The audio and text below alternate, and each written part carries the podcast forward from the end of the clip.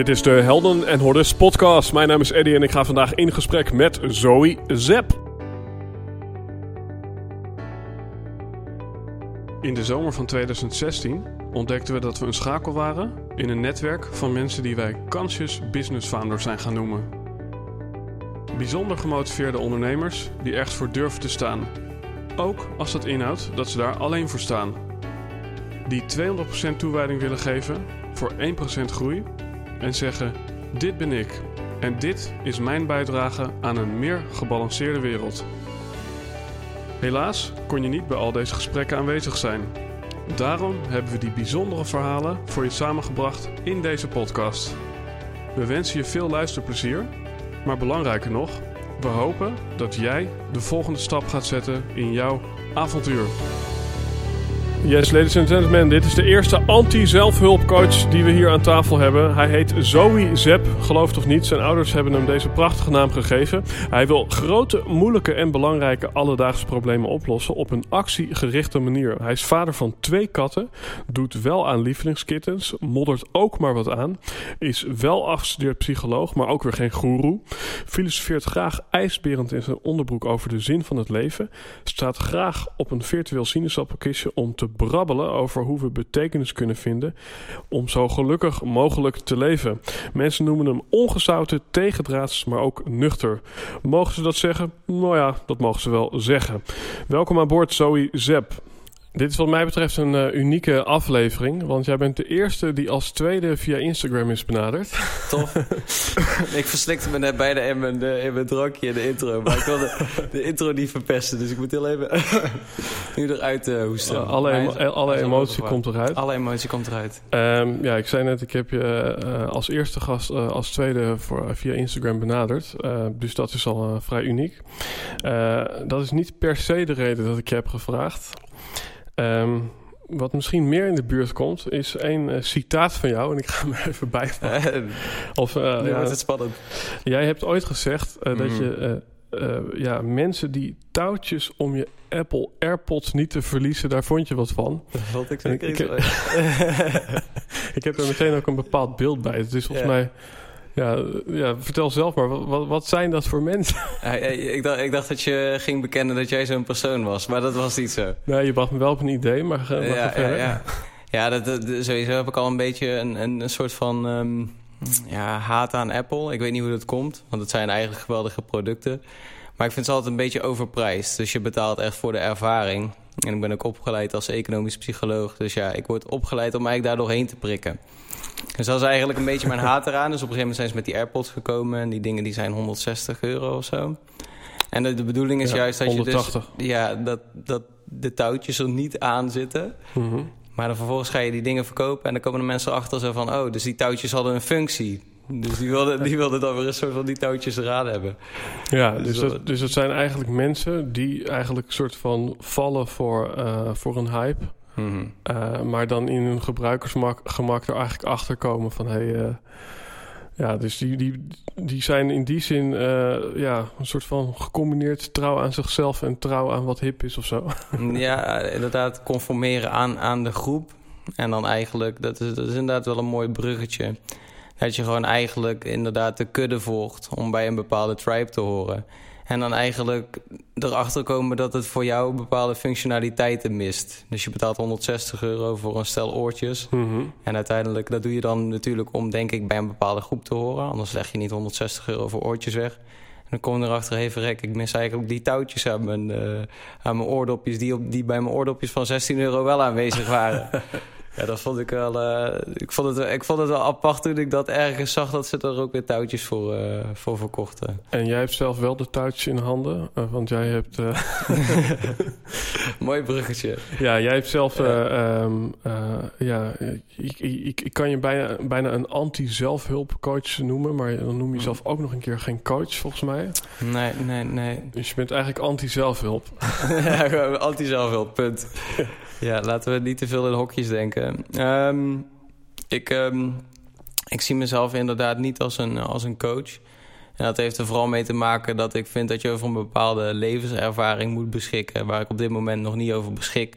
Dus ik vind het dan een beetje, ja, bijna ik, wil, ik wil gewoon niet dogmatisch zijn. Ik wil mensen, Mhm. ik wil, als ik uiteindelijk mensen ga helpen, ehm, dan wil ik ze ook wel de tools kunnen geven om er meteen mee aan de slag te gaan. Mhm. En ik heb het idee dat ik nog nu, nu nog niet rijp genoeg ben of in die positie verkeer om op, dat- om dat, op dat zo'n intieme manier te doen. Ehm, dus vandaar dat ik ook meer ehm, mezelf inderdaad expert ben gaan noemen. Aanmodder-expert. En dat heeft ermee te maken omdat ik zoiets heb van... Ja, aanmodder dat heeft altijd een hele negatieve connotatie. Mhm. Mensen, toen ik vertelde tegen mijn vader dat ik aan, mezelf aanmodder-expert noemde... zei ze, jeetje, dit is zo negatief. Je, wil, je wilt toch iets verkopen uiteindelijk? Je wilt toch dat mensen eh, naar je gaan luisteren? Je wilt toch volgers kijken? En hoe, ze- waarom zou je dat met zoiets als aanmodderen doen? Mhm. Maar ik vind juist dat er in aanmodderen iets heel mooi rauws ligt. Iets dat tegen perfectie ingaat. Dat je juist, inderdaad, als je het dan hebt over die touwtjes in handen... dat je die touwtjes ook gewoon af en toe kan laten vieren. Gewoon minder druk erop hebben... zodat je meer open bent om daadwerkelijk actie te gaan ondernemen. Ja. Want ik zie dat in zelfhulp is er heel veel theorie... maar ik mis wel echt een bepaald soort actie er altijd in. En eigenlijk, ik, ik, heb, ik heb het ook al tegen jou van tevoren gezegd... heel veel wat ik ook eigenlijk schrijf is autobiografisch. Je zou het in eigenlijk, eigenlijk kunnen zien als een soort van advies aan mezelf... Mhm. Ehm, dus eigenlijk alles wat ik schrijf eh, met betrekking tot inderdaad die, die actie... dat is eigenlijk een, een, een aansporing naar mezelf toe van... Hey, je bent een perfectionist, je bent ook relatief introvert. Er zijn heel veel, heel veel eigenlijk factoren die ervoor zorgen dat jij niet naar buiten treedt. Maar Mhm. hoe kan jij toch, want je hebt een bepaalde visie die wel fijn is... je denkt over dingen na, je reflecteert, je bent introspectief... hoe kan je ervoor zorgen dat jij ook jij je boodschap naar buiten kunt brengen?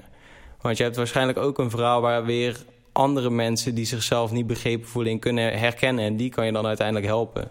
Mhm. Dus vandaar daar is eigenlijk een soort van die titel aanmodder-expert uit ontstaan. Ja.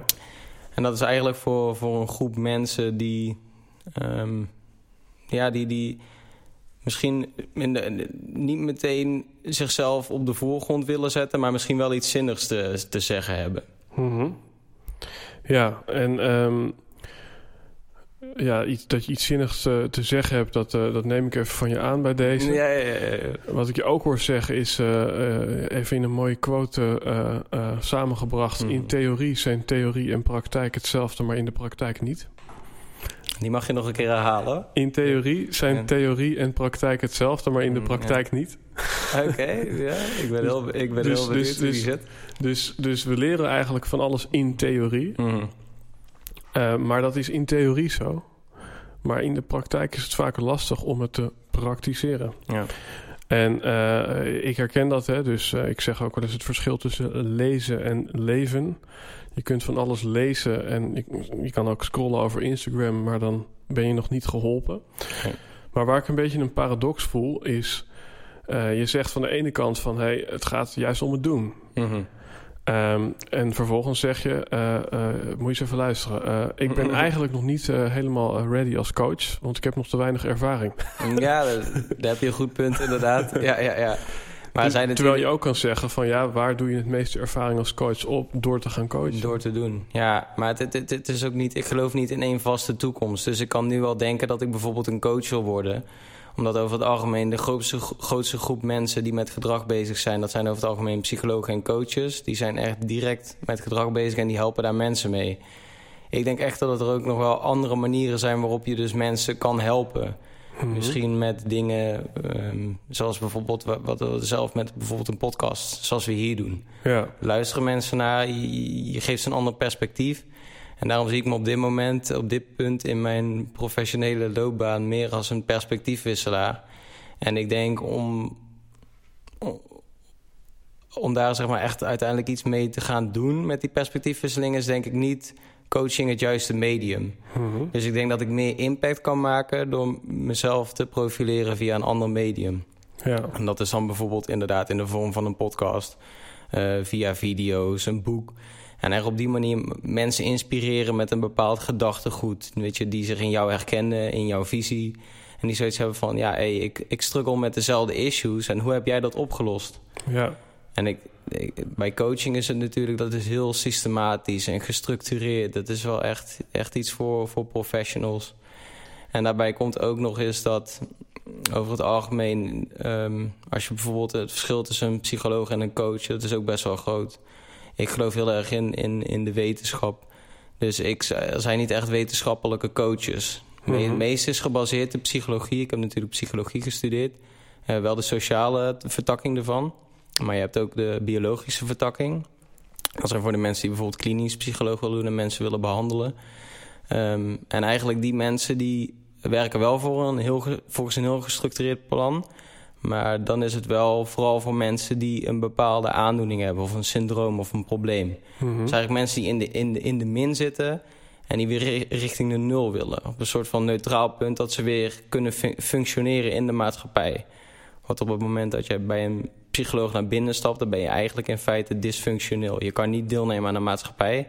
En je wil weer een soort van reïntegratietraject starten. Ja. En dat doe je dan middels professionele hulpverlening. Ja. Maar ik, ik ben er meer voor de mensen die op zich die wel problemen hebben. Dus die, die zich eigenlijk storen. Dat, die een soort van gevoel hebben dat, er- dat er meer in zit. Of dat ze meer willen bereiken.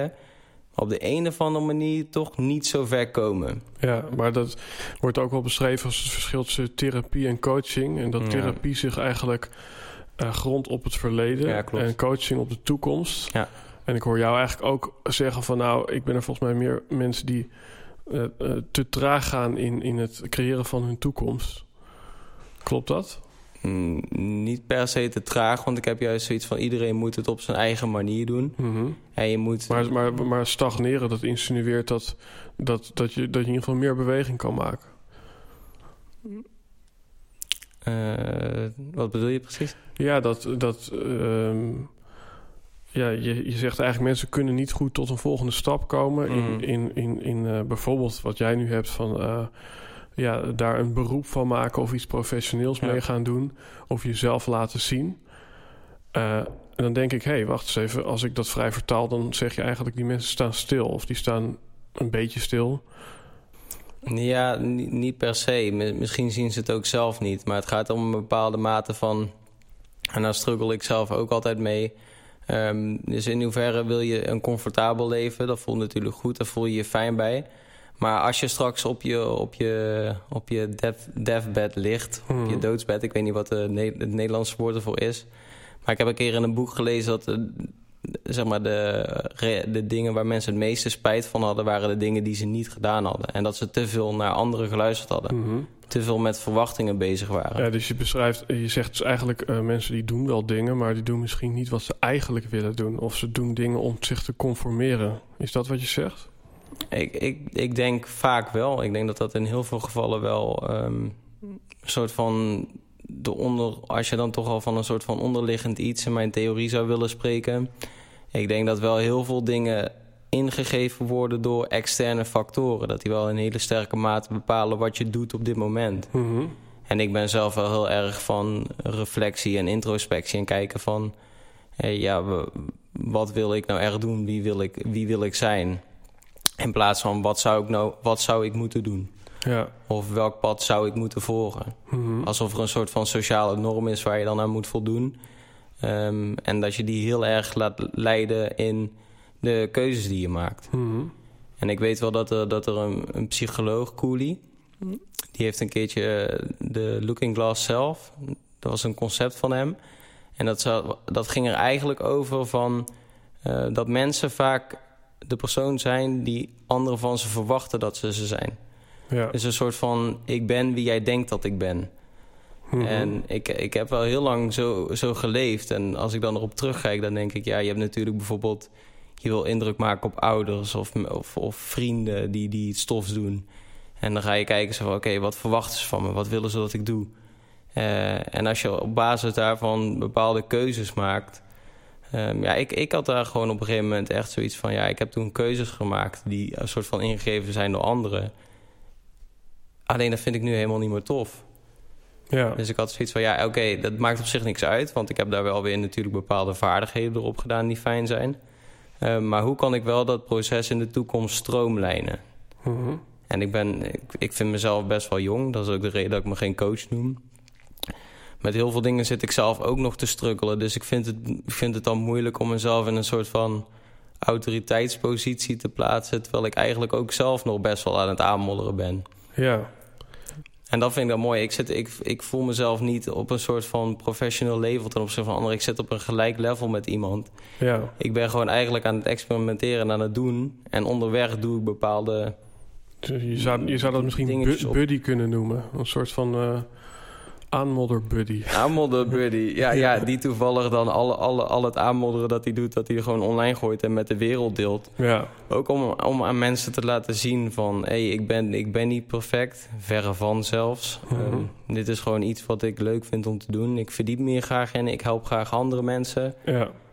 Kom maar een keer een, ki- een kijkje in de keuken nemen... en kijk maar wat je ervan op kunt pakken. Ja, maar ik, ik hoor je zeggen van eh, eh, eh, niet het leven van anderen leiden. Eh, eh, autonoom, eh, eh, authentiek keuzes maken. Twee mooie aus na elkaar.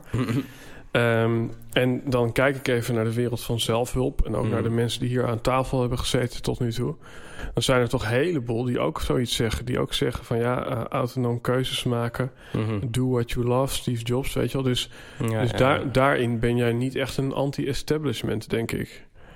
Maar Er zullen ongetwijfeld inderdaad overeenkomsten zijn met andere, met andere mensen. Want zoals Mhm. ik al zeg, ja, ik geloof niet in één, in één specifieke waarheid. Ik gebruik eigenlijk letterlijk alles, alles wat ik onderweg tegenkom en wat ik handig vind.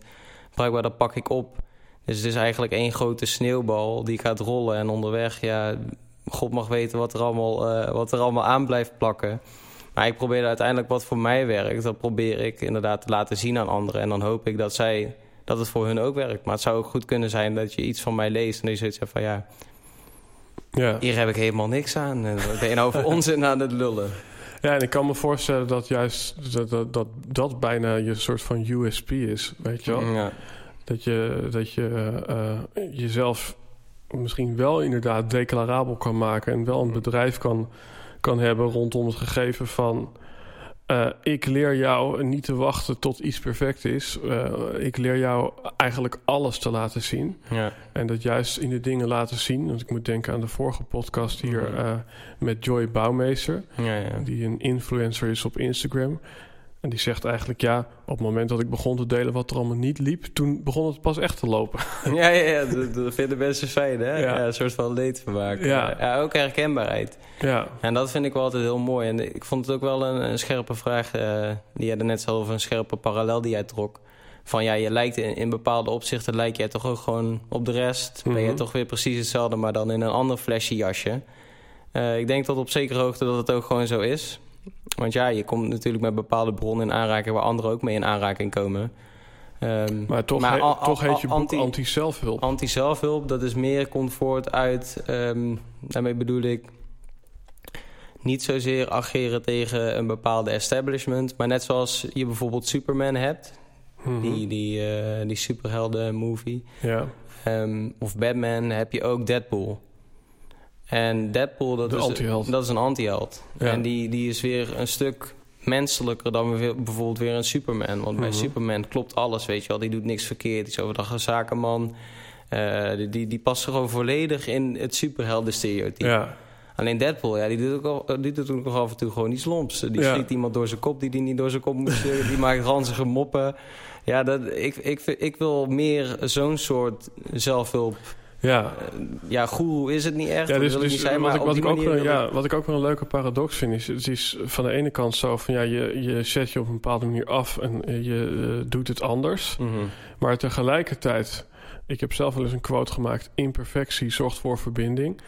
Eh, eh, eh, ja, Mhm. etaleer je jouw imperfectie, waardoor je juist one of the guys wordt. Ja, waarschijnlijk, waarschijnlijk tot op zekere Dus ik denk wel. dat die, die, die anti-held eh, eh, bij eh, eh, ja, die Spider-Man en zo, dat, Mhm. dat dat juist degene is waar je als kijker het meest mee kan relaten. Ja, ja.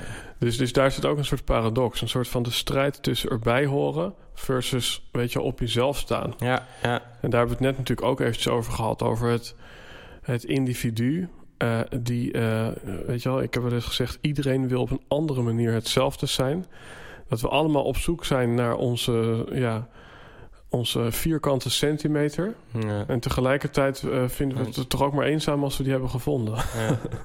Iemand wil op de, iedereen wil op dezelfde manier anders zijn misschien dan.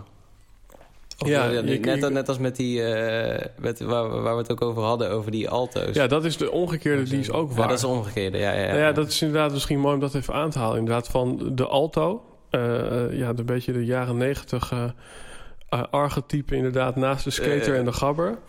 Maar ja, die zag je al van duizend kilometer aankomen. Want ze hadden Ja. allemaal dezelfde eh, eh, schoenen en eh, jurken en.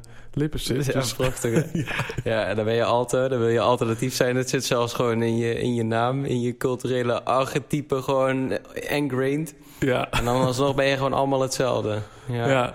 ja. ik, denk, ik, denk, dat- maar ik denk dat, dat, dat je daar bijna niet aan kan ontsnappen. Want de menselijke psychologie... Wij werken gewoon volg- volgens een in-group en een out-group.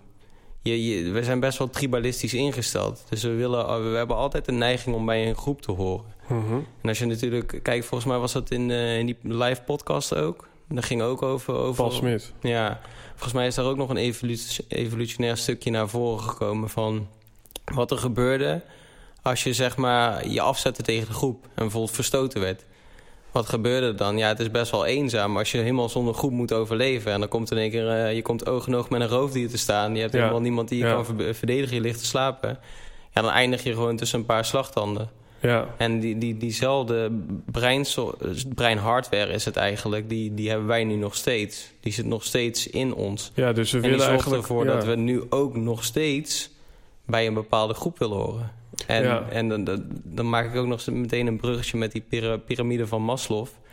Die is overigens niet helemaal wetenschappelijk verantwoord. Dat het model is niet helemaal eh, science-proof. Maar ik vind het wel altijd een, een fijne manier om, om de wereld te bekijken. Van, er zijn op een gegeven moment een aantal trapjes die, je- die je moet, moet ehm, Mhm. eigenlijk af, moet- af Veiligheid, moet vinken. hoe we- Ja, precies. En dan kom je bij zelfactualisatie. Ja, en in onze moderne wereld, ja, dat is op, tot, tot op zo'n bizar niveau heeft zich dat ontwikkeld. Dat wij inderdaad gewoon, we maken ons niet druk Mhm. meer over eten. Weet je wel, we gaan nu gewoon eh, vegetarische falafel halen en we drinken een gingerbeertje erbij. Mhm. En vervolgens gaan we lekker podcasten om acht uur s'avonds Ja. over het leven te praten. Ja, Ja, het is een fantastische tijd om in leven te zijn. Alleen wij zitten nog steeds hier aan tafel met een soort van de, dezelfde genetische hardware als, als duizenden jaren geleden. ja. En dat bepaalt nog steeds een hele sterke mate hoe we, hoe we ons gedragen. Ja, en, en van de ene kant is het dus eh, van ja, we, we hebben wel een chill leventje. En eh, en als we er dan even een actualiteit van dit moment bij halen, dan eh, eh, waren gisteren de eh, verkiezingen. En eh, wat blijkt, eh, er is meer gestemd op rechts en meer gestemd op links dan we Ja. allemaal hadden verwacht. Ja, De middengroep is een beetje verdwenen, kan je wel zeggen. ja. En dan moet ik er ook weer even die Paul Smit aanhalen. Die zegt, ja, eigenlijk 2% van... eh, wij behoren tot de 2% van de mensen wereldwijd die het het beste hebben. Dus die eigenlijk het meeste verdienen. Mhm. ehm, eh, de beste zorg hebben, de beste voeding. En, ehm, en toch ja, eh, zijn er dan mensen die een stem uitbrengen tegen het kabinet. Want het moet potverdomme maar eens afgelopen zijn. ja, ja. Dus dan zit je eigenlijk als het ware eh, in een soort van, nou, zo zie ik het dan even. Je zit als het ware in zo'n soort James Bond-achtige loft bovenop een berg, uitkijkend over een enorme vallei. En dan zit je daar, godverdomme, ik ga toch eens eventjes laten weten dat ik 50 cent te veel heb betaald voor mijn cola. Echt, eh, ja, ja. ja, dat is een rare tijd, man. Ja, dus, dus er is nog steeds een soort van pijn. Ehm, Mhm. eh, hoe, hoe verhoud jij je daartoe? Tot, tot wat, je, wat je eigenlijk polarisatie kan noemen, tot Mhm. tot een nog steeds. Want het gevoel van ongenoeg of van ongelukkig zijn. Ja. Misschien zijn we nog wel ongelukkiger dan ooit. Ja, ja eh, er was iets van een. ehm, we zijn, eh, dat was een weten- wetenschappelijke studie en die was eigenlijk cross-cultureel. Dus er waren eigenlijk een hele, een hele hoop landen waren er samen op één hoop gegooid. En toen gingen ze kijken in hoeverre rijke landen het zij eh, gelukkiger waren, het zij Mhm. ongelukkiger. En hetzelfde deden ze voor betekenis. En het bleek dus dat de rijke landen over het algemeen wel gelukkiger waren, maar wel minder betekenis ervaarden. Ja, En ik denk dat een, een medierende factor in, in dat geluk, dat ligt dan, denk ik, in ook weer een soort van die piramide. Kijk, op een gegeven moment, als je geen, geen stress meer hebt over of je de huur moet betalen. Uh, als een keer de, de, het fornuis kapot gaat, dat je gewoon een nieuwe kan kopen. Dat je niet bij de supermarkt staat, je hoeft de hele tijd te vergelijken. Mm Ja, dan kan je veel meer met andere dingen bezig zijn. Ja. Um, en alleen ja, de, de betekenis in die arme landen... die was wel meer ge, eh, gemedieerd door geloof. Dat was eigenlijk de belangrijkste modererende variabele. Ja. Dus je zag dat die heel veel betekenis haalde uit geloof. En wij zijn over het algemeen in Nederland... worden wij natuurlijk steeds minder gelovig.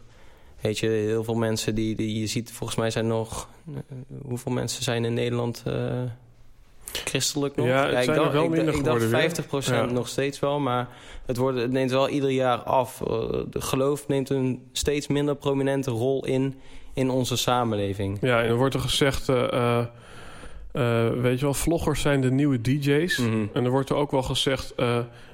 bedrijven zijn de nieuwe religies. Ja, of, of, merken. Ja, bijna, bijna wel. Want we, we, om, omdat er zeg maar een soort stukje geloof ontbreekt gaan we toch ergens anders in zoeken, denk ik. Dat is een totale assumptie, hè? Mm -hmm.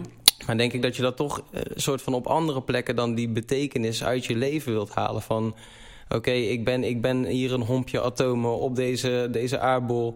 Maar wat is nou in godsnaam mijn functie? Ja. Waarom loop ik hier, uh, als ik geluk heb, 80 jaar op deze wereldbol rond? En, en waarom ik? Mm -hmm. wat, moet ik iets bijdragen of zo? En normaal gesproken kan je zeggen, nee, weet je wat ik, doe, ik, ik, leef hier voor een God en ik moet me gewoon inderdaad gedragen. En ik moet maar bepaalde leefregels houden en bepaalde normen en waarden. En dan kom ik op een betere plek uiteindelijk, als het goed is.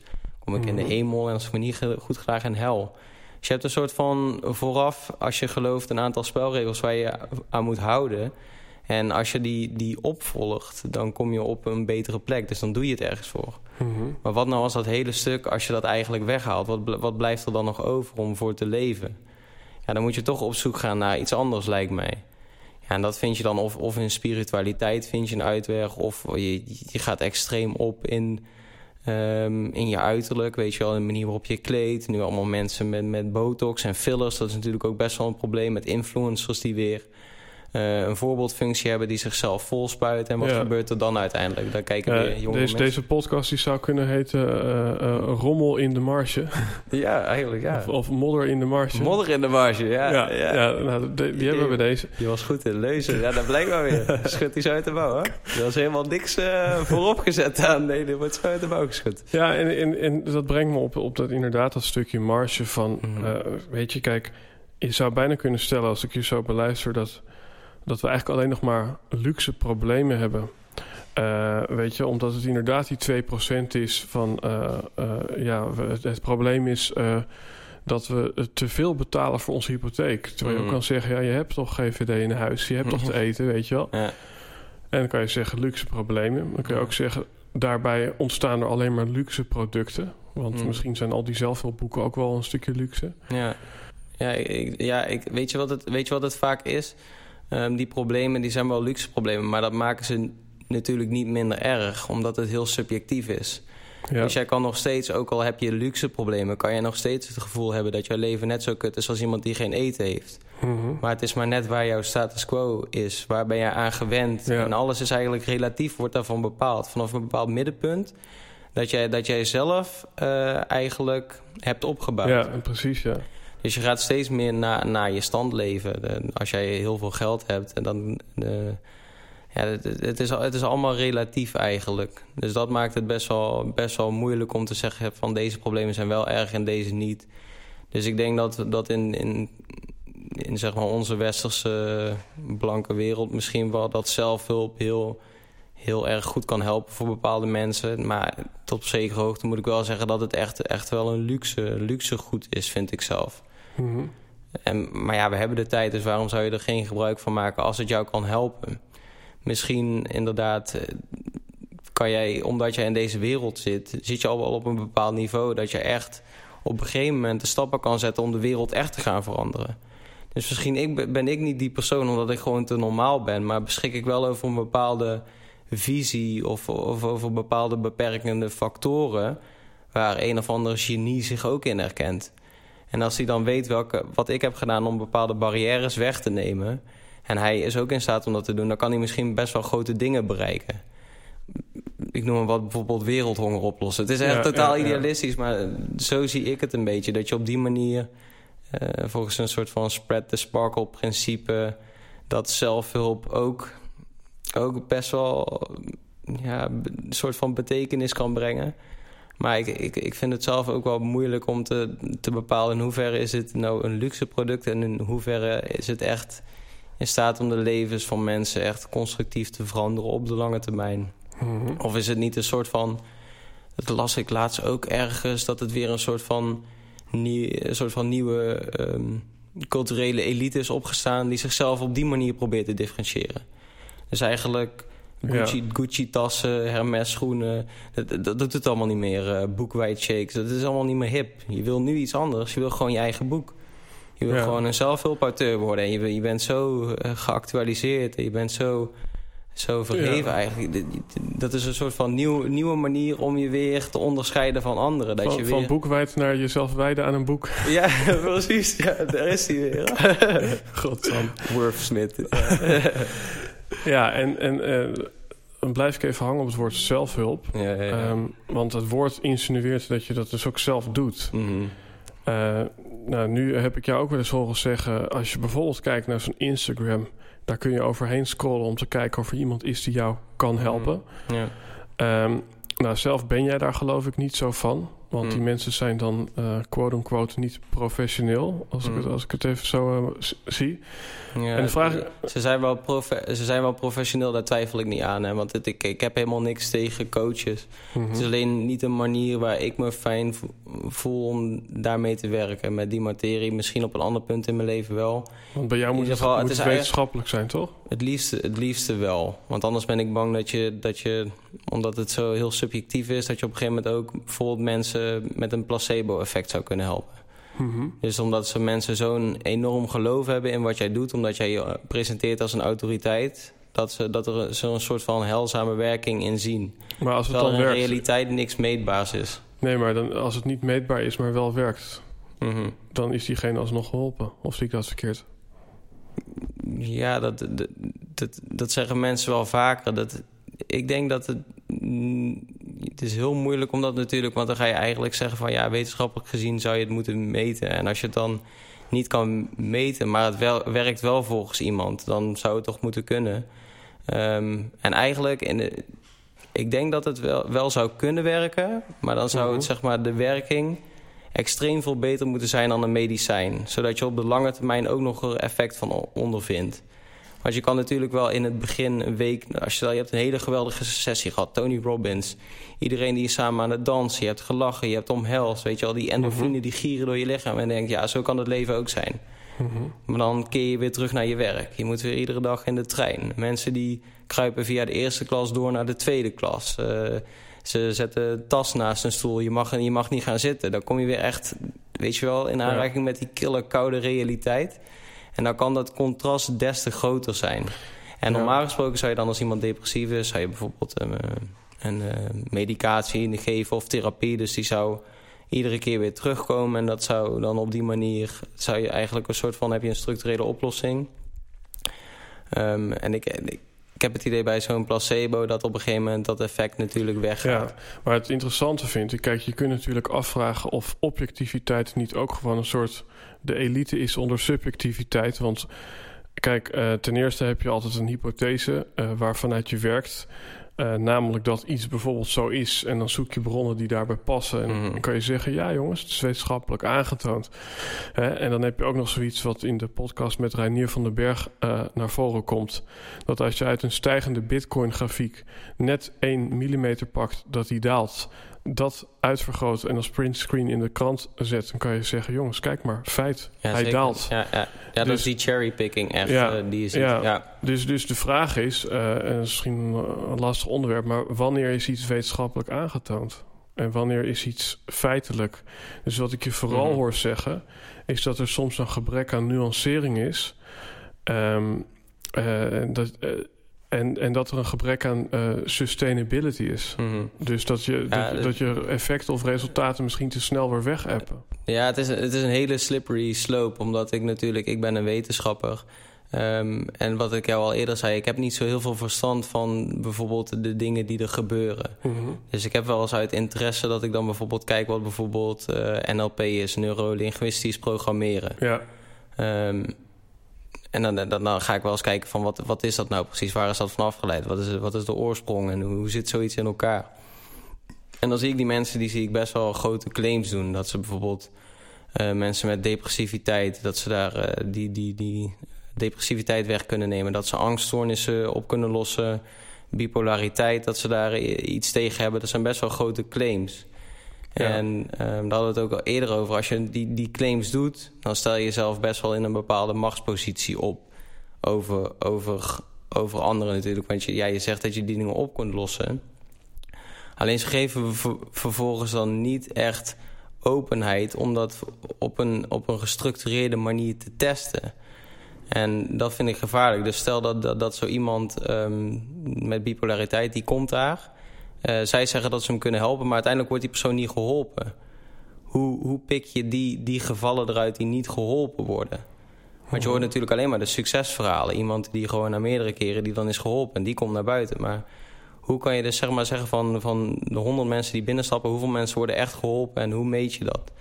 En het voordeel van wetenschap is dat dat volgens een heel systematisch en gestructureerd proces gebeurt. Dus alles is open. Je hebt natuurlijk eh die replicatie, dus het moet reproduceerbaar zijn. Dus het wordt ook in andere settings wordt iets getest. Eh, het is, eh, wordt volgens de methode van falsifieerbaarheid gewerkt. Dus eigenlijk alles is te verwerpen. Het wordt voor waarheid aangenomen totdat er een nieuwe waarheid zich aanbiedt... die eigenlijk aannemelijker is. En er wordt eigenlijk een, een, een bepaald paradigma wordt weggegooid. Ehm, en dat zijn wel dingen die... die daar, daar zit al in het begin van hoe vergaar je die kennis. Daar is al best wel een systematisch proces voor. En vervolgens heb je nog iets van... oké, op welke manier ga je die, ga je die kennis delen? Ehm, en in de wetenschap gebeurt dat bijvoorbeeld in peer-reviewed journals. Dus eigenlijk voordat iets gepubliceerd wordt... gaat het eerst nog langs een tig andere wetenschappers... die Ja. eigenlijk hun, hun, hun visie geven op... oké, je hebt nu dit gevonden, maar weet je het wel zeker? En eigenlijk voordat het in zo'n journal komt... in 90% van de gevallen wordt een paper afgewezen. Omdat het... Soms gaat het inderdaad over een spelfout of over een afbeelding die Mhm. nog in moet. Maar meestal zijn het wel echt fundamentele fouten... waarbij ze echt zeggen, ja, bijvoorbeeld... die hypothese die je daar, die je daar stelt, die is verkeerd of whatever. Ja, dat doet me denken aan, aan een mooie... Ik weet niet of dat een voorbeeld zou kunnen zijn in deze... maar we hebben Mm. natuurlijk altijd geleerd vanuit de secret... en vanuit visualisatie... dat als jij voorspelt waar je over een jaar wilt staan... Mhm. dan, eh, nou, dan kom je daar op een gegeven moment. Ja, ja. Of dan eh, ontvouwt zich dat aan jou, kan je bijna wel zeggen. Maar nu eh, is eigenlijk het tegendeel eh, inmiddels ook uitgesproken. Hm. En ze zeggen namelijk op het moment dat je visualiseert dat je er al bent... Hm. bl- blijkt nu, wetenschap... ja. Ehm, leg jouw hersenen en jouw soort van eh, activiteit eh, leggen zich neer. Want die denken, oh, we zijn er al. Mhm. Dus je, je hebt je hoofd verteld dat je er al bent... en ontstaat er een soort inactie. En dus nu zeggen ze, nee, je moet je niet visualiseren waar je naartoe wilt... maar de treden om daar naartoe te lopen... Mhm. of, de, of, of de stappen om daar te komen. En dat is zeg maar een andere manier van... Ja. En dat is dus misschien wat jij zegt van... dit hebben we twintig jaar gehoord... en nu horen we ineens dat het eigenlijk Ja. wel anders zit. Dat is, dat, dat is heel moeilijk. Daar zit ik met wetenschap ook mee. Want het is, het is ook niet zaligmakend. Het, Nee. het is ook weer niet iets eh, wat, wat de totale oplossing voor alles is. Of een ultieme waarheid. Ja, want- dat is het voor mij ook niet. Nee, want het is interessant met dat stukje beweging... waar we het eerder Mhm. over hadden van het doen. Dat eh, er wordt wel gezegd van... eh, eh, je kunt beter ergens in geloven dan nergens in geloven. Mhm. Want als je namelijk een stip aan de horizon zet... van daar ga ik naartoe, ben je in ieder geval in beweging. ja, ja, ja. En dan kom je weer op dat stuk doen uit. Dus, Nee, dus wachten tot, tot het klopt... kan natuurlijk ook een verlamming eh, oproepen. Zeker, in hele sterke mate. Dat is waarom ik altijd een soort van fascinatie voor geloof en voor spirituele dingen heb gehad. Het is niet zo dat ik er heel veel mee doe, maar ik bewonder wel altijd een soort van die, die volle overgave waarmee je iets kan, kan Ja. doen. En dat is eigenlijk best wel een mooi. Dat was van de Rudy en Freddy show van de correspondent. Mhm. Die eh, had een hele mooie distinctie tussen twee denkers. Dat was Bertrand Russell met zijn will to, will to doubt. En William James met zijn will to believe. En Bertrand Russell die zei eigenlijk... ja, maakt niet uit waar ik voor sta... je moet altijd bereid zijn om te twijfelen. Het maakt niet uit, al heb je al twintig jaar iets geloofd... je moet altijd bereid zijn om in twijfel te trekken wat je Ja. denkt. Het kan altijd veranderen. En hij had best wel een sterke mening. Hij was politiek Mhm. activist, is ook de gevangenis ervoor ingegaan. Dus als zo'n gast die, die bereid is om de gevangenis in te gaan... voor wat hij denkt. Als die gewoon zegt, ja, je moet overal aan twijfelen... dat is best wel mooi. Ja. Maar anderzijds had je William James met zijn Will to Believe. En die zei, nee, ja, de vooruitgang ligt juist in dat je ergens in moet geloven, weet je wel. De Martin Luther King, Ja, I ja. have a dream. Dat, dat zet mensen aan, weet je wel, om in, om in actie te komen... en gewoon verandering teweeg te brengen. Dus ik vind het wel, ik zit heel vaak in, in een dubio Ja. van vanuit welk principe moet ik nou gaan werken? Want het wetenschappelijke principe vind ik belangrijk. Maar wat jij zegt, ik, mi- ik mis dat, de, die, die kracht die een soort van dat spirituele geeft. Als je bijvoorbeeld, je ziet vaak voetballers, weet je wel, die slaan een kruisje Ja, voordat ze een precies, wedstrijd doen. Of boxers die zeggen, ja, dit, dit, dit doe ik voor, voor, voor een god en die helpt mij. En die kijkt eigenlijk over mijn schouder, die Mhm. beschermt mij. Ja. Lijkt me een heerlijk idee. Ja. Alleen vanuit de wetenschap kan ik dat gewoon niet accepteren. Ik ben, ik ben academisch opgeleid. Ik kan niet geloven dat er een god is. Nee. Daar is geen bewijs voor. Dus En hoe verhoud je dan tot een Einstein... die eigenlijk natuurlijk eh, wetenschapper was op papier... maar die Mhm. zei van... your only limitation is your imagination... ja, Eh, en hij zei ook dingen als eh, creativity is intelligence, having Ja. fun. En eigenlijk kwam het er bij hem op neer dat hij vooral eigenlijk uitdroeg van het gaat juist om het spirituele, het stukje geloof, het stukje wonder eh, in dingen herkennen. ja. Terwijl, dus, dus hij was wat mij betreft een soort best of both worlds. ja, ja, Ein- Einstein die is wel een heel, heel erg specifiek eh, geval. Want hij heeft natuurlijk ook van de rela- relativiteitstheorie... dat was eigenlijk zijn theorie. Mhm. Ehm, maar een beetje... Op een gegeven moment stond er dus een wetenschapper op... en die kwam met de kwantummechanica. Dat was eigenlijk weer de, de, het grote broertje van de relativiteitstheorie. Maar Einstein die zei ook gewoon... die heeft tot op zijn, tot, tot, totdat hij dood ging volgehouden... dat kwantummechanica echt bullshit was. En daar kon hij en dingen... daar was hij echt fel op tegen.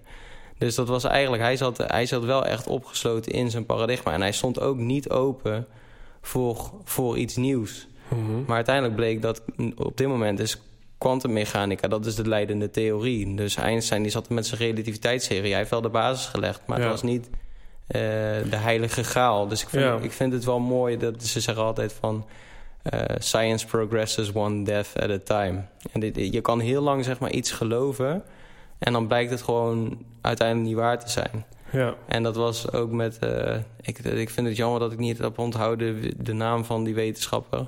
Maar die was zijn hele leven is die bezig geweest... om te berekenen hoe, wanneer een komeet in zou slaan op de aarde. Want volgens zijn berekeningen zou er een komeet op de aarde inslaan. Mhm. En hij is, hij is gewoon 30, 40 jaar lang bezig geweest om te berekenen wanneer die in zou slaan. Mhm. Ja, op een gegeven moment hij is dood gegaan. eh, hij had ver voorstel- voorspeld een paar honderd jaar vandaan. Maar die komeet, komeet die heeft de aarde nooit geraakt. ja. Maar hij heeft wel zijn hele leven dat geloofd en in de teken daarvan gesteld. ja. En dat is best wel bizar. Want je kan gewoon iets geloven en je hele leven in de teken van iets Mhm. stellen. En voor jou is dat gewoon de waarheid op dit moment. Maar Ja. dan blijkt als je gewoon inderdaad straks eh, er niet meer bent... dat je altijd eigenlijk in een soort van illusie hebt geleefd. ja. En dat is niet alleen met spiritualiteit zo, maar dus ook met wetenschappers. Van Ja. zo'n gast die zo'n komeet onderzoekt, dat was een wetenschapper. En uiteindelijk blijkt ook gewoon dat hij er volledig naast zat. ja. Ik vind dat altijd best wel moeilijke Maar, dingen. ja, om, en eh, wat eh, even, even een soort van, ik wou bijna zeggen, terug naar aards niveau. Hè? Ja, Eh, eh, omdat, omdat ik denk van, weet je wel, wat zat hieronder waar we het natuurlijk steeds over hadden? Dat is. ja, we zijn wel een beetje afgedwaald. Nou, nee, weet ik niet. Want, want Nee? het, het gaat eh, over het stukje doen en het stukje denken. En dan Oh ja. heb ik ook een keer gezegd, je kunt beter je tijd verdoen dan verdenken. Ja, daar, daar, daar ben ik het mee eens, zeker. Ja, want, want daar ontstaan 100%. namelijk de fouten. maar ook echt de soort van deep learning van wat heb ik daar fout gedaan. Ja. En, en dat vind ik aan dit hele voorbeeld van jou wel interessant. Want eh, ja, op een gegeven moment dan kom je toch op dat, op dat bijna cliché van een fouten maken moet. Eh, en daarom eh, kun je misschien maar beter, denk ik dan even gesorteerd, die niet wetenschappelijk onderbouwde eh, Instagram coach zijn. Mhm. Die daarin misschien per toeval per ongeluk iemand helpt. Eh, wat later wetenschappelijk onderbouwd bleek te kunnen worden. En ik noem even Wim Hof, die hier ook is geweest. Oh ja, die, IJsman. Ja, ja, ja. Die heeft natuurlijk eigenlijk gewoon gedacht van... eens kijken of ik, eh, hoe lang ik het volhoud in het koude water. Ja. Eh, en ja, daar een beetje on the edge met zijn eigen leven... heeft hij uiteindelijk een wetenschappelijk bewijs geleverd... over hoe dat zit met bruine bloedlichaampjes... en jezelf en je pijnsysteem eigenlijk uitzetten... en je immuunsysteem een boost geven. Ja. Dus ja, eh, dan komen we toch weer terug aan het begin met in theorie zijn theorie en praktijk hetzelfde en in de Mhm. praktijk niet. Ja, ja, ja. Wil ik je nog een voorbeeld eh, geven van eh, een klant van mij die heeft letterlijk gezegd: ik zeg va- vanaf, vanaf wanneer adviseer je nou al mensen? Vanaf wanneer help je nou mensen? Moet ik even denken, was het nou twee of drie? Ja, drie jaar. Was toen het antwoord. en dan ben jij, uh, Zoe Sepp, op dit moment 27. Ja. Notabene ben je ook nog wetenschappelijk opgeleid. Ehm eh, hebt een, volgens mij ook een papiertje behaald. Ik heb een papiertje, ja. Ja, en dan zeg jij eigenlijk... nou, die vrouw die was dan drie en had nog geen opleiding. En ik ben 27 en ik heb wel opleiding. Eh, maar toch, eh, dames en heren... ehm, kunt u alleen bij mij terecht voor een stukje buddyschap. Want meer zit er eigenlijk niet in. Ja, eigenlijk, eigenlijk komt, het daar, komt het daarop neer. Maar dat is wel een heel klein beetje... Dat zou ik niet als marketingstrategie gebruiken. ik zou mezelf zo niet eh, presenteren. Eh, maar ik ben daarin zelf wel heel zoekende... om eigenlijk met eh, inderdaad mijn visie op de wereld... ehm, toch mensen te helpen. En ik hoop dat er mensen zijn die op dezelfde manier naar de wereld kijken. Nou, ik moet En- ook even en- denken aan Brian Tracy. Sorry dat ik je Mm. onderbreek. Maar Brian Tracy heeft een keer gezegd... mensen die zeggen dat ze niet effectief of efficiënt genoeg zijn... eh, zijn, als je het over wetenschap hebt... Mhm. op papier blijken de meest effectieve en efficiënte mensen. Mensen die zeggen dat ze niet goed genoeg zijn om te coachen... zijn waarschijnlijk zulke genuanceerde types... dat ze waarschijnlijk behoren tot de elite onder de coaches. Snap je? Dus, dus daar Mhm. zit misschien ook een stukje... eh, Daar zit, ja, dit is ook wel een bepaalde bescheidenheid natuurlijk. Ehm, ja, ik, ik, vind het, ik vind het een goed voorbeeld wat jij aanhaalt. En ik zit er ook vaak aan te denken... Ik, ik heb ook wel eens in mijn stukken gezegd... ja, waarschijnlijk zou ik ook gewoon mensen kunnen coachen... en zou ik, het, zou ik de handvatten hebben... Alleen ik zie mezelf gewoon nog niet in de positie om dat nu te doen. Dus het Mhm. is niet per se... Ik, ik heb ook wel mensen gecoacht en dat is ook wel goed gegaan. Eh, bijvoorbeeld een, eh, een vrouw die was eh, werkloos geraakt, had allemaal problemen bij de baas en die zag het eigenlijk helemaal niet meer zitten. Ja, die heb ik wel gewoon, eigenlijk middels vragen heb ik wel richting een nieuwe baan geleid. Dus het, weet je, ik, ik, ik zou het wel kunnen waarschijnlijk, alleen ik wil het op dit, moment, op dit punt in mijn leven ook niet. mhm. Ik heb nu andere doelen voor mezelf gesteld. Eigenlijk een soort van bucketlist. Want het het is best wel egoïstisch. Ehm, en ik, zou, ik noem het dan autobiografisch. Maar eigenlijk is het in feite best wel een beetje egoïstisch. Ik doe heel veel dingen ook voor mezelf. En ik Mhm. hoop dat mensen zich in mij herkennen en dat zien. Zoiets Ja. van, hé, hey, ik zit met dezelfde problemen. En eigenlijk wil je een, een, grotere groep oplossen. Dus je wil niet zozeer één op één impact maken... maar gewoon een grote groep bewegen om in actie te komen. Eigenlijk mensen die best wel veel twijfelen. Ehm, ik ben, Ja, en- ik ben, en- ik ben en een, daar heb ik ben introverte ondernemer. Zo zo zou je mij dan kunnen noemen. En ik heb eigenlijk zoiets van inderdaad die wetenschap... die heeft me wel een bepaalde manier van kijken naar de wereld gegeven. Is niet zaligmakend. Mhm. Maar ik kan wel bepaalde bronnen, zeg maar, op soort van waarde schatten. Eh, en dat wil ik inzetten eigenlijk om mensen zo goed mogelijk te helpen. Dus ik ben eigenlijk, dus ik zie mezelf gewoon als een filter.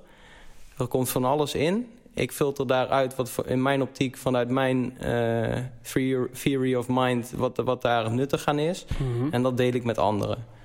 En Ja. het is niet gezegd dat ze daar daadwerkelijk iets aan hebben, maar ik heb zoiets van pak wat je pakken kan. En misschien kan het jou wel helpen in, in de dingen die je wil bereiken. Ja, want wat, wat ik je eh, eh, voor deze eh, aflevering hoorde zeggen, vond ik ook wel interessant. En dat is dat het vaak een beetje generiek is wat er wordt aangeboden. Weet je wel? Dus, ehm, nou, ik heb het daar wel eens eerder in de podcast over gehad. Vroeger had je zoiets als de golden hour vanuit de USA. Het eerste uur van je dag is goud. En dan ga je en opschrijven: I can do it, I can do it, I can do it. Mhm. Vervolgens schrijf je drie doelen op voor die dag. Visualiseer je nog e- even je maandomzet. Eh, ga je vijf minuten mediteren, lees je tien minuten. En dat is exact de formule voor het leven wat ik nu leid. Namelijk het leven van een miljonair. Nou ja, eh, Ehm, nou, succesformule. ja. Ik zou het en- meteen kopen. ja, dus, Ja, dus, ja, ja. dus ehm, jij zegt eigenlijk... er is geen one size fits all. Hmm, nee, nee. Ik geloof er niet in. Nee, nee dus, dus daar geloof je niet in. Maar ik hoor je nu wel zeggen... ik wil eigenlijk niet één op één... maar ik wil één op veel gaan met mijn aanmodderpraktijk. Mhm. En hoe Eh. kan je dan toch al die mensen... Mhm. ehm, eh, een persoonlijke eh, begeleiding geven... als je één op veel gaat? Ja, dat, dat kan dus niet. Dus dat is waar ik ook zelf mee zit. Van oké, d- dat is eigenlijk waar een soort van de paradox in mijn eigen persoonlijkheid zit met wat ik naar buiten wil brengen. Alleen daarom zeg ik, het is autobiografisch. Dus ik doe dingen. Ik heb Mhm. een bepaalde, natuurlijk een bepaalde ervaring, een bepaalde kijk op de wereld. Ja. Je gooit er van alles in, dat gaat door die filter. En uiteindelijk deel ik met jullie een soort van wat voor mij de best practice of best practice zijn of herinneringen aan mezelf waar ik iets aan heb. Mhm. En ik zeg letterlijk, ik, ga, ik kan niet beweren dat het voor jou werkt. Je gaat hier geen miljonair door worden. Je gaat hier niks, niks... Ik kan jou helemaal geen garanties geven... behalve dat je misschien iets waardevols uithaalt. Mhm. En dat, dat waar, een stukje waardevol, als, als er natuurlijk zo'n golden nugget bij zit... daar heb je iets aan voor de rest van je leven. Daar kan je gewoon Mhm. op voor blijven bouwen. Maar ik, kan niet, ik ga niet zeggen van... oké, ja, oké, ja, Ja, dit, dit, dit golden nuggetje, dat, Nee. moet je die pakken en dat en dat. En ik heb hier een pakket, hier, dat kan je kopen voor 499 euro. En daarmee Ja. ben je gegarandeerd binnen twee jaar miljonair. Dat kan ik niet. Dus ja, je kan dus, alleen... dus, de- ik, ik, ja, ik, ik zat even in mijn hoofd zo van, Mhm. ik, ik probeerde hem te plaatsen, maar nu heb ik hem. Jij bent wat mij betreft ook gewoon nu een soort van klant... en ik ben een soort van, eh, van, van hey, wat, wat is precies jouw eh, propositie? Mhm. Maar ik zou bijna willen zeggen van ehm, eh, een quote... ik weet niet of ik hem nou van iemand anders heb, I don't know. Maar er stond, weet je wel, als je, als je een collectief geluid geeft... dan spreek je hooguit een individu aan... Als je individueel kwetsbaar deelt, dan spreek je het hele collectief aan. Hm. Dus de paradox is, juist door het individueel te delen, spreek je het hele collectief aan. Ja. En dat zit er maar in, dat het hele collectief, dat is natuurlijk niet de hele wereld. Maar dat is in ieder geval het zuil waaronder de mensen vallen die ook bezig zijn met zoeken en aanmodderen. En eh, misschien ook eh, eh, ja, wat zelfreflectie en retrospectie nodig hebben. Ja, ja. Ja. Ik denk dat het daarin ligt, want in, in, in emotie en in natuurlijk kwetsbaarheid, daarin kan iedereen zich herkennen. Dat is, ieder mens heeft dat als het goed is, tenzij je een persoonlijkheidsstoornis hebt. Maar iedereen die kan zich wel herkennen in die dingen. Mhm. Ehm, en ik denk ook hoe dichter je bij jezelf blijft, hoe eerlijker en oprechter het is. En dan is het zo van. ehm, ik weet niet wat Seth Godin volgens mij, die heeft het, de marketing-expert, die heeft het een keer gezegd van. ehm, only the people that don't like you can love you of zo. Dus als, ze- als ze je eh, leuk vinden, kunnen ze niet van je houden en ook vice versa. Dus je moet, als je zeg maar wil dat mensen van je houden, dan moet je gewoon ergens voor staan. Dan komt er emotie bij kijken en dan moet je gewoon eerlijk zijn. Mhm. En ik denk dat daar, eh, als je dan over een propositie hebt, dat dat dan een soort van mijn, voor, voor zover je het al marketingstrategie kan noemen, Ja. dat, dat, dat ik daar, men, daar wil ik mensen mee bereiken. Eh, en, als je, en als je dat doet, dan blijf je heel dicht bij jezelf. Dus je verliest jezelf ook niet. Je hoeft je ook niet anders voor te doen. Dus dat voelt voor mij ook gewoon goed. Mhm. Ehm, ik, ik weet niet, ik denk niet dat het de allermeest commerciële aanpak is. Want je zal natuurlijk ook heel veel mensen die zullen zitten van... Hey, gadver, wat is dit voor een gast? Ja, nou Die is te onzeker of wat, die kwetsbaarheid, dat vind ik helemaal niks. Ik hoor dat nu al, mensen die naar mijn podcast luisteren... dan vraagt er wel eens, eh, hoor ik wel eens van... een- dan komt er een, eh, een vriendin van mijn vriendin over de vloer... en die zegt, ja, ik heb je podcast geluisterd, superleuk. En eh, mijn vriend Teun, die vroeg ik ook om mee te luisteren... dus we zetten het op. Ja, het eerste wat die gast al zei... Hey, is dat dat vriendje van die eh, vriendin van jou, die zoiets hebt? Die vindt het al meteen helemaal niks. Dus je ziet nu al een duidelijke distinctie in mensen Mhm. die het wel oppakken... en mensen die het niet oppakken. ja. Dus het moet wel echt in je straatje passen. Ehm, dus ik denk wel zeker dat er een soort van ja, love or hate dingetje verborgen zit in wat ik Ja, doe. maar ik, mijn overtuiging is dat love or hate... en daar heb ik vandaag nog een eh, post over geplaatst... love or hate kan volgens mij alleen maar bestaan... Mhm. als er een bepaald niveau van helderheid is. Dus om er nog even een quote tegenaan te gooien van... eh, helderheid eh, verschijnt waar ruis verdwijnt. Bijna, bijna zwiffer dit. Ja. Maar ehm, dat betekent dus dat je op een bepaalde manier helderheid in, je, in je boodschap hebt. Mhm. Want als iets vaag is, dan is het ook heel moeilijk om, om, om, om, om een ja of nee tegen te zeggen. Dan is het vaak, eh, I don't know.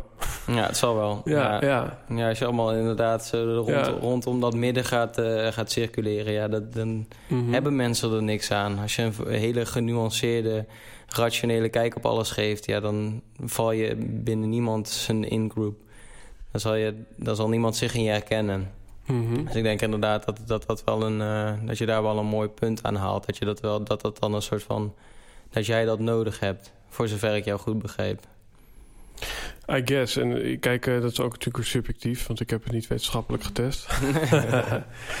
hey, en dan zitten we hier nog steeds in de Helden en Hordes podcast. Uh, ja, ik zou bijna willen zeggen, dit is dus de eerste anti-held.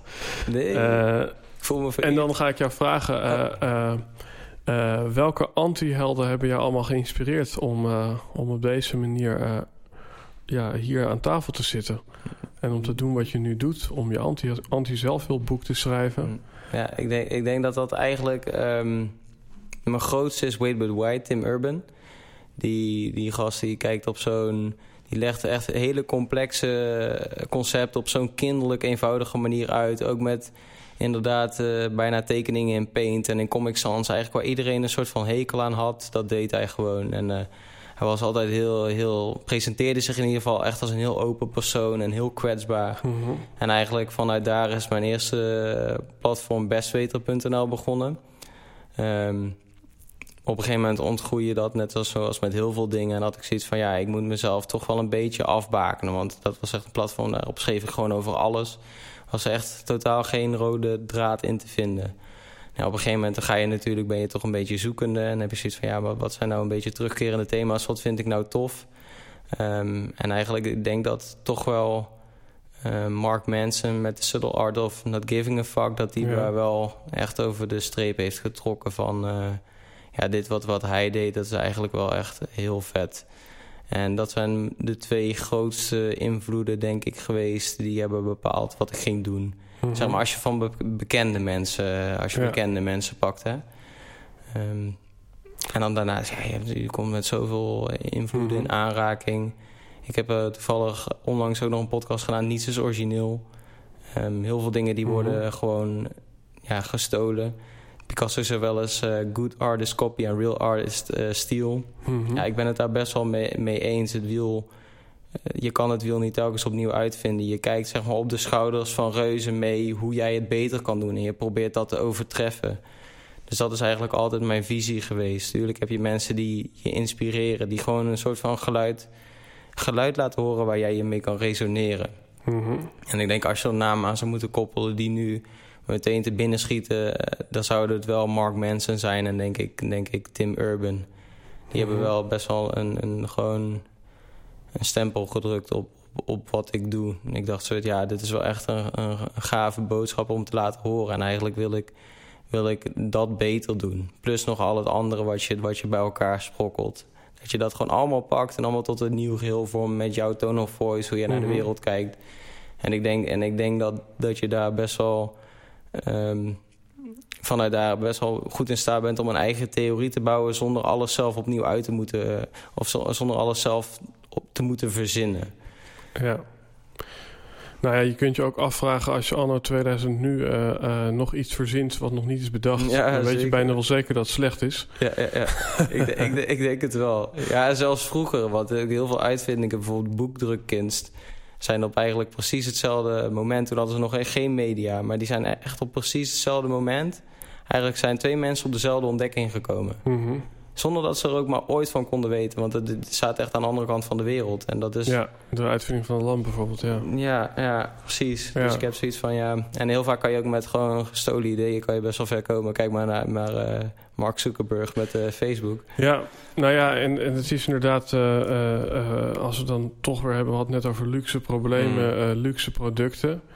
Je, je zou bijna eraan kunnen toevoegen dat het ook een luxe is om je te kunnen of willen differentiëren. Om origineel te willen zijn. Ja. Want laten we eerlijk zijn, als je inderdaad in oorlog zit of je uh, zit in honger. Ja, um, gaat het er dan om dat je het meest ludieke brood bakt? Of wil je gewoon uh, dat je eindelijk wat te eten? Het meest voedzame, ja, ja, wat je kan bedenken. Ja, dus dat, dat vraag ik me ook af. In, in hoeverre is dat hele... Uh, je kan misschien zelfs wel zeggen, is concurrentie niet is, is dat niet op zichzelf gewoon één groot luxe product? Ja, zeker. Ja, natuurlijk onder invloed van, uh, van, van kapitalisme. Wordt voortdurend wordt er aan behoeftecreëring gedaan. En dat is eigenlijk die, die soort van behoeftecreëring... die geeft je de luxe om je geld te kunnen verdienen met iets wat mhm. jij heel leuk vindt. Dus in plaats van dat je de hele tijd naar Excel-sheets gaat staren... Um, kan je ook een podcast hebben die mensen inspireert... waar mensen iets aan hebben, die daardoor beter gaan werken. Ja. En daar kan je dan je geld tegenwoordig mee verdienen. Ja, het is echt best wel een mooie tijd om, om nu te leven. Ja. Uh, dat, sta ik ook best wel vaak bij stil... dat het ook heel raar is dat je zoiets doet... en dat je zoiets ambieert. Ja, ik kan me ook voorstellen... het is een mooie tijd om in te leven... maar dan citeer ik ook Tibor, wat ook mhm. een business coach is... en die zegt eigenlijk ook van... Uh, te veel vrijheid is een beperking. En dat is ook weer een paradox. Analysis paralysis. Ja, dus ik, ik, ik, ik wil ook wel eraan toevoegen dat het een tijd is waarin er zoveel mogelijk is. Dat er inderdaad een stukje zeenzocht kan ontbreken. Een, een stukje zingeving. Ja, zeker. Um, want het doet natuurlijk een enorm appel op je verantwoordelijkheid en je autonomie. Of jij vandaag iets voor je dag gaat maken. Ja, ja. ja zeker. Ja, dat is best wel een grote verantwoordelijkheid die natuurlijk op je schouders rust. Met, met al die keuzes die we hebben. Ga, ik wel de goede maken? En wat ga ik dan doen met mijn leven? En er zijn zoveel mensen die zoveel mooie dingen doen. Ja, social media draagt daar natuurlijk ook aan bij. Ja. Zijn ze, je kan overal letterlijk mensen zien die toffe dingen doen. Mhm. Ja, dan lijkt jouw leven al best wel gauw gewoon heel erg saai. Ja. En kut vaak en leeg. Ja. Dus dat is, dat is inderdaad de keerzijde van de medaille. Van ja, dat is, dat is niet zo fijn. Anderzijds zou je ook kunnen zeggen, is natuurlijk ook, er zijn enorm veel bullshit jobs. Mm ik denk dat, dat is een totaal andere parallel, maar bijvoorbeeld als je naar uh, Japan kijkt of zo. Um, daar is er echt ook een bizarre werkcultuur. Hè? Het is helemaal niet raar om daar 10 tot 12 uur per dag, 6 mm -hmm. à 7 dagen per week te werken. Mm Er staat niemand van te kijken. Mensen die stellen zich voor met hun, uh, met hun functietitel. En de, de eerstvolgende vraag is hoeveel ze verdienen. Dat is een beetje die cultuur daar. Dat is echt heel bizar. Maar daar heb je dus ook heel veel bullshit jobs. Dus letterlijk, als je op een gegeven moment op de weg aan het rijden bent... Uh, dan staat er een bord van je moet naar links. Nog een bordje staat naar links. En dan op een gegeven moment staat er een gast... die wijst dat je naar links moet op een weg waar je alleen maar naar links kan. Ja. Dus dat is gewoon het meest extreme. En ik denk, Als je het over zingeving hebt. Ja, precies. Dus ik heb zoiets van, ja, zijn er niet gewoon heel veel banen? Gewoon, dus het lijkt op, aan de buitenwereld dat, dat, het, dat, het, dat zij met een soort van iets goeds bezig zijn. Want zij werken 9 tot 5, dus ze zijn druk en dingen. Ja. Maar hoe, nou hoe, ik, hoe betekenisvol is, is zo'n baan? Is, is, zijn niet eigenlijk alle banen bullshit? Ja. En dus als, als mensen naar bijvoorbeeld ons kijken... wat ze doen, dan zeg ik... Jezus, dat is wel waarom wil je dat? Het is wel extreem luxe, of niet? Maar ga, loop eens gewoon een random bedrijf binnen als Unilever of een marketingbureau. Ja, ik heb er zelf gezeten. Uh, ik, vond, ik vond dat ook bullshit. Daar werd ook ja, enorm het is veel vaak problemen creëren die er niet zijn. Ja. ja, dan inderdaad, dan zit je uh, een nieuwe pasta saus die ga je verkopen. Of, of fietszadelhoesjes. Ja, ja, het is bijna van... Wellicht herken je het volgende. En als je het niet herkent, dan uh, creëer ik het probleem even voor je. Ja, ja, ja precies. Weet je wel? Uh, Dus dat is natuurlijk heel bekend. Om en, en, en dan ben jij wel natuurlijk uh, bijvoorbeeld het business analysis. Maar je bent alleen maar bezig om gewoon bepaalde KPI's voor, ja. voor kips leverworst te analyseren. En je gaat naar click-through rates kijken. Mhm. In hoeverre je die, die kan optimaliseren. Ja. Dus ja, in hoeverre je bent dan wel business ja, wat, analyst. Wat er interessant aan is, van, je had het net natuurlijk ook even over uh, uh, de correspondent en over Rutger. En hij heeft natuurlijk, Texas, Texas, hij heeft natuurlijk het boekje Gratis Geld voor Iedereen gemaakt. wat gaat over het basisinkomen. En ja, de, paradox is dat inderdaad, uh, ik heb daar ook al het een en ander over gehoord, dat naarmate er eigenlijk meer automatisering is, uh, uh, schijnen wij over het algemeen meer uren in ons werk te steken dan onze ouders. En hoe hm. kan dat? Weet je wel, als, als dingen allemaal automatisch gaan. Dus dan moeten er heel wat bullshit jobs zijn. En dan is mijn gedachte, als het dan toch een bullshit job is, omdat je eigenlijk in de basis voorzien bent uh, waarom kunnen we dan ook niet gewoon geld krijgen? En dan noemen we het vanaf nu geen werk meer, maar recreëren, omdat we gewoon fucking willen leven. Ja. Weet je wel, dus ik, ik, in mijn hoofd is het eigenlijk nog heel raar dat er geld verdiend moet worden om je in de basis jezelf te kunnen voorzien. Zeker. en hoe anders zou het zijn als jij en ik hier nu niet zaten om inderdaad te kijken hoe we onszelf ja, aantrekkelijk kunnen maken voor de markt, maar dat we hetzelfde werk kunnen doen, maar zonder die verborgen agenda. Zonder die verborgen agenda om inderdaad relevant te moeten zijn. Want ik denk dat dat een killer is. En dat is volgens misschien wel de reactie van inderdaad. Uh, uh, dat iedereen tegenwoordig een sixpack heeft, tot aan iedereen moet minimaal 10k volgers hebben. En ja. Het, het, zou wel heel ontwapenend zijn, denk ik, en heel, en heel vrij. Ik zou alleen wel afvragen hoe je naar zo'n soort samenleving toe toe kan werken. Want het is natuurlijk zo, ook in, in onze cultuur. We Nederlanders zijn best wel Calvinistisch. Mhm. Dus ik zou, zou jij een soort van manier hebben hoe je daar naartoe kan, uh, Oh ja, toevallig net uh, een uitdraadje van gemaakt. nee, wel kijk, dat, dat... Er is niemand in de podcast die daar een soort van uh, al een keertje op door heeft gefilosofeerd? Uh, nou ja, ik heb Martijn Aslander hier gehad. Mm. Die heeft uh, het wel over nog verdere gang van zaken in automatisering rondom het printen van, van kweekvlees, waardoor ook geen dieren meer geslacht oh, moeten worden en zo. Um, ja, goed, e-, e-, eerlijkheid is, kijk, ik, ik zit hier om om het te verdiepen in jou, niet andersom. Ja, uh, daarnaast heb ik, ik het antwoord het. niet. hey, um, maar wat ik wel even interessant vind... Hè, um, we hebben het hier eigenlijk heet het over van de ene kant en van de andere kant. Um, dan ben ik eigenlijk wel benieuwd in het, in het kader van uh, anti-zelfhulp uh, rollen we ook bijna naar het einde van, uh, van deze mooie aflevering. En dan moet ik ook eventjes denken aan wat, wat is nou echt een, ja, een, een rukboek. Een boek waarvan je denkt, dit is nou echt zo'n zo'n bestseller waarvan ik denk van jongens, trap er niet in. Ja, dat, dat, dat is altijd eh, best wel moeilijk, want ik, ik lees die boeken over het algemeen niet. Dus ik ben altijd mhm. heel erg van vooronderzoek. Dus ga altijd heel erg, dan ga ik bijvoorbeeld Goodreads kijken wat mensen erover zeggen. En op basis daarvan probeer ik dan een soort van al um, enigszins in te schatten waar het boek naartoe gaat. En je hebt dat al best wel snel door. Van bepaalde boeken die ga ik gewoon niet lezen. Dus mhm. ik heb niet zo heel vaak dat ik een boek echt heel kut vind. Omdat ik al heel veel... Het is ook wel een beetje confirmation bias natuurlijk. Dat je heel erg gaat zoeken naar de boeken die bij je liggen. en eigenlijk zou je juist voor een stukje blikveldverruiming... en inderdaad perspectiefwisseling... juist die dingen moeten lezen. Dus ik heb zoiets van... Bijvoorbeeld de Alchemist had je al genoemd. Mhm. Eh, van, uh, hoe heet die? Paolo... Uh, Coelho. Coelho, volgens mij. Ja, ik wilde zeggen Coolio. Um, maar dit, ja, zo'n boek zou ik wel een keertje willen lezen... om dan te kijken zo van... oké, maar heel veel mensen die hebben hier heel veel aan... en waarom hebben ze er heel veel aan? Ja. Of een vriend van mij die heeft, die, die heeft nu de Koran liggen... die is in de Koran bezig, weet je. Dat is best wel vet. Ja. ja, ik kan er op dit moment gewoon niet de tijd voor vrijmaken om het te doen. Dus ik zou het heel graag doen... Maar er zijn zoveel dingen die ik op wil zetten. Dingen, ja, ik kan er, ik kan er gewoon de tijd niet voor vinden ja. eigenlijk. Dus als iemand, als jij bijvoorbeeld nog, uh, nog een tip hebt voor een boek, van dat moet je echt lezen en dan, dan snap je het misschien beter of dan ben je misschien meer geneigd om ook uh, die kant op te buigen of daar, kan je echt inzicht uit halen. Nou, in, in de categorie van populaire uh, boeken doe ik het dan ook niet echt goed. Ik zou inderdaad zeggen de Alchemist. Alchemist. Ik heb dan eigenlijk het soort van, ja, ja een beetje de anti-held-versie. dat is mhm. Jonathan Livingston Seagull over een zeemeeuw die oh ja, zijn purpose gaat ontdekken. Ah, ja. ja, het is een wat onbekender boek, een wat ouder boek, maar mm. doet mij nog net ietsje meer. Ja.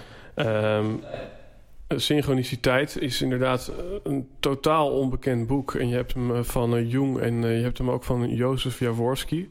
Nou, die zou ik je dan echt willen aanraden. Ja. Dat is echt een bijzonder boek geweest. Dan gaat ook echt spiritualiteit en wetenschap uh, storytelling en feiten, alles gaat daar gewoon uh, kriskras door elkaar. Maar ja, het doet je wel wat waarschijnlijk. Ja, ja, ja. um, je zegt ik heb geen tijd. Hè? Dan heb ik nog even een, leuke uitsmijter.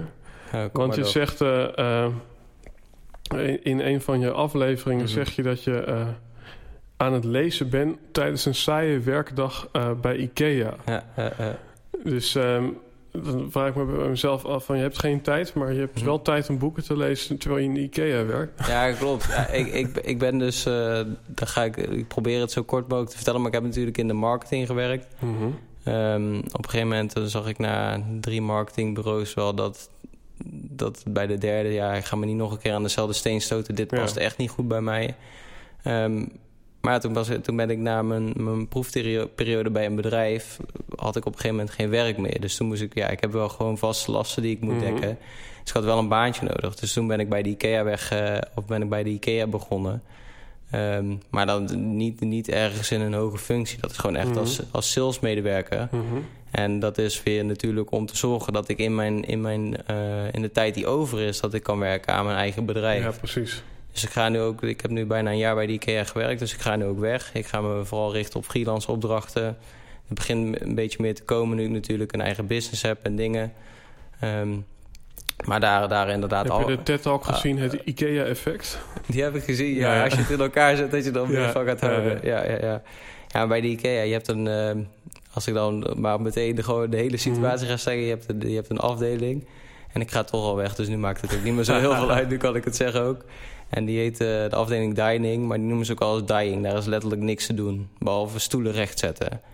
Ja, je kan je voorstellen, die, die, die afdeling is niet veel groter dan de ruimte hier. En daar, staan, je kan 30 stoelen zo vaak recht gaan zetten als je wil. Maar op een gegeven moment is er gewoon niet zoveel meer te doen. Dus ja, af toe, als ik dan daarin gepland eh, word... ja, Mhm. dan pak ik gewoon een boekje erbij en dan ga ik gewoon aan mezelf werken. Ja, Dat lijkt me dan de, de, de beste oplossing. Dus daarom heb ik dat een, Ja. keertje, dat heb ik een keertje gedaan. En toen wilde ik dat boek al heel lang lezen... maar inderdaad ook niet de tijd om dat echt als boek daar thuis voor te gaan zitten... en mezelf in te verdiepen. ja dus aan Dus jezelf werken gewoon- versus eh, Joep van Zek aan je stapelbed werken. Ja, ja, ja, precies.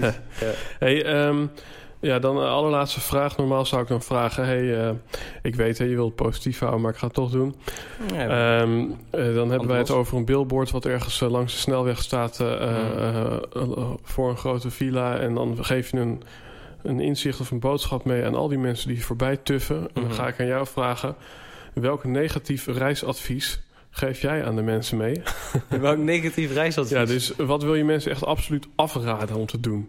Mensen die bezig zijn met zelfhulp of met ondernemen. Misschien ergens waar je keihard je tenen hebt gestoten... en dat je denkt, nou, dit wil ik echt afraden. Zodat je in jouw termen niet zelf het wiel hoeft uit te vinden. Ja, ik zou, ik zou je willen, echt af willen raden om ehm, te veel in denkmodus te blijven hangen. Dus je moet echt blijven doen.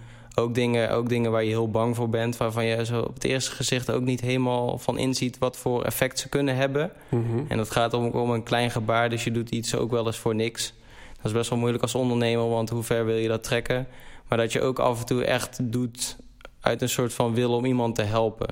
Dus dat je niet koppig bent en zegt... Hey, ik ga heel veel investeren, net zolang totdat de mensen naar mij toe komen. Het, gaat, het is ook best wel een soort van... En daar heb ik zelf best wel veel moeite mee. Weet je wel, ik wil, ik wil alles helemaal perfect maken. En dan op een gegeven moment wil ik gewoon meteen de hoofdprijs ervoor Mhm. vragen. Wil ik het helemaal perfect. En ik denk dat dat je als ondernemer zijn en in het leven in general best wel tegen kan houden. Dus ben niet te perfectionistisch. Ehm, maar probeer gewoon eigenlijk alle mogelijkheden aan te grijpen... omdat je nooit weet tot welke kans het leidt. Hetzelfde Mhm. als met deze podcast bijvoorbeeld. Ja, Ja, ik doe podcasts altijd in mijn eentje. Ik heb nog nooit in zo'n Nee. in zo'n opstelling gezeten. Ik vond dat best wel eng. ja. Ik kende jou natuurlijk niet zo goed. Ik had wel een podcast jou van jou. Ja, precies. ik had wel een podcast van jou geluisterd.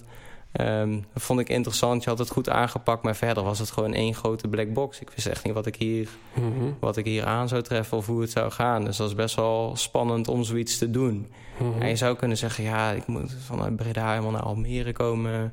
En het kost me geld. Ik weet niet wat ik eruit haal. Eigenlijk gewoon jezelf Ja, alleen ja, maar ja. opzadelen met een hoop vraagtekens. Maar je kan ook zeggen, zodra je het vraagt, ja, kom het doen, gezellig, wanneer. En gewoon kijken waar het schip strandt. Ja, En voor je het weet, dan heb je gewoon een superleuk, tof gesprek gehad. Met Ja. allemaal nieuwe inzichten. Ja. Ik, dat is wel iets wat ik bijvoorbeeld tegen mensen zou willen zeggen van... zoek het gewoon op. Mhm. Maakt niet uit wat voor actie. Probeer het gewoon. En probeer dan die punten uiteindelijk aan elkaar te rijgen. tof. Ja. En dan ben je waarschijnlijk ergens te vinden. Want dan wil ik je nog vragen... waar kunnen mensen meer over jou vinden? Ehm, op dit moment op eh, mijn website sowieso.nl. Eh, ik heb ook een podcast. Die kan je volgen op Spotify en op YouTube. Korreltje South Show. Ehm, daarnaast op Instagram ben ik ook vindbaar. Ook onder de naam Zoizep. En ik ben nu heel erg bezig met, eh, met allerlei videoplannen. Dus ik hoop op zeer korte termijn ook op, eh, ook op YouTube. Cool. In het Engels of in het Nederlands, dat weet ik nog niet. Alright. Voor de luisteraar, als je wil meepraten over deze uitzending. Het is voor het eerst dat ik in de camera kijk. Mensen weten niet wat ze meemaken. dat ik me er bewust van ben dat die dingen er zijn. Uh, als je wil meepraten, hashtag Helden en Hordes op Instagram, Facebook en Twitter. Uh, in de show notes uh, zal ik uh, meer informatie over Zoe sowieso achterlaten. daarnaast um, ja, zitten we ook op YouTube. We zijn hard aan het bouwen aan het kanaal. Dus neem ook daar vooral een kijkje, want daar komt meer dan alleen deze aflevering. En ik verklap nog niet precies wat er allemaal komt, maar er zit genoeg voor je bij. Dus Zoe, dank je wel voor deze toch al behoorlijk lange aflevering. Want ja, geloof ik toch niet? 80 minuten of zo. Hoeveel? 80 minuten of zo. zo. Um, lekker doorgebabbeld. Lekker doorgebabbeld. Mensen veel waar voor hun geld. en uh, ja, voor de luisteraar tot de volgende podcast. Toedeloe. Yes, dat was hem alweer, de aflevering voor vandaag. Vond je dit nou een toffe aflevering? Dan mag je zomaar 5 sterren geven via je iTunes-app. De link hiernaar staat ook in de show notes van deze podcast. Het zou ook kunnen dat je andere mensen wil inspireren met deze aflevering. Daarvoor mag je deze aflevering delen in je social media netwerk. En het zou kunnen dat je ons direct wil supporten. Dat kan via patreon.com slash helden en hordes. En hier vind je unieke behind-the-scenes interviews... Je kunt eerder toegang krijgen tot de allernieuwste afleveringen en trommelgeroffel. Je krijgt ook nog eens een fikse korting op de aankomende live shows. Oh ja, en dan hebben we natuurlijk ook nog YouTube, waar je je kunt abonneren, omdat we ook daar een aantal mooie extraatjes gaan weggeven. Dus dankjewel voor het luisteren en tot de volgende Helden en Hordes podcast.